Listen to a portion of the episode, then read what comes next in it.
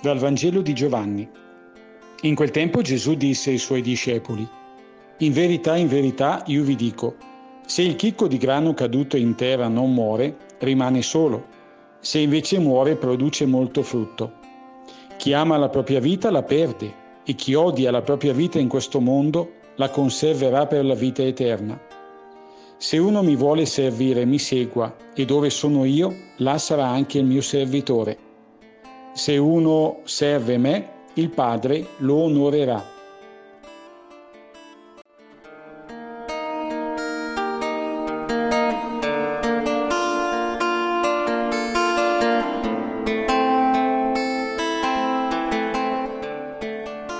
La testimonianza di San Lorenzo è una bellissima stella luminosa che ci dice come sia possibile vivere oggi queste parole del Vangelo Magari non saremo chiamati come Lui a dare la vita con una morte cruenta, ma la parola di oggi è una chiamata a donare la vita nella semplicità e ferialità. Donare la propria vita come il chicco di grano. La differenza che Gesù pone in evidenza è il rimanere solo o portare frutto. Se la spiga porta frutto può diventare farina il portare molto frutto è farsi dono per gli altri. Il rimanere solo rischia di diventare isolamento e indifferenza. La morte del chicco è quel continuo passaggio quotidiano che ci porta a decentrarci, a metterci a fianco piuttosto che stare al centro e fare spazio all'esistenza dell'altro così com'è.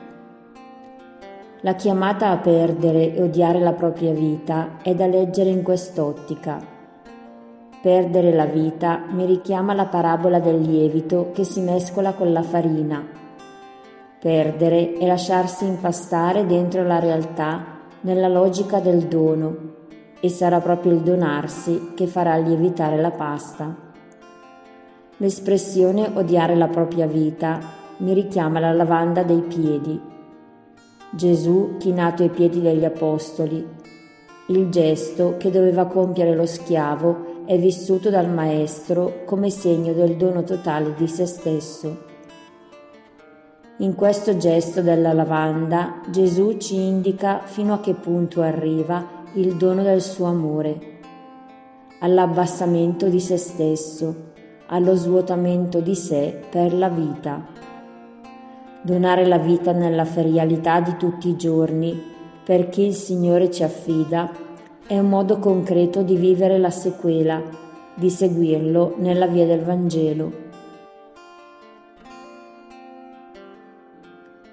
Spirito di vita, illuminami perché in questo oggi impari dal Maestro ad essere dono, ad essere una benedizione per chi accosterò.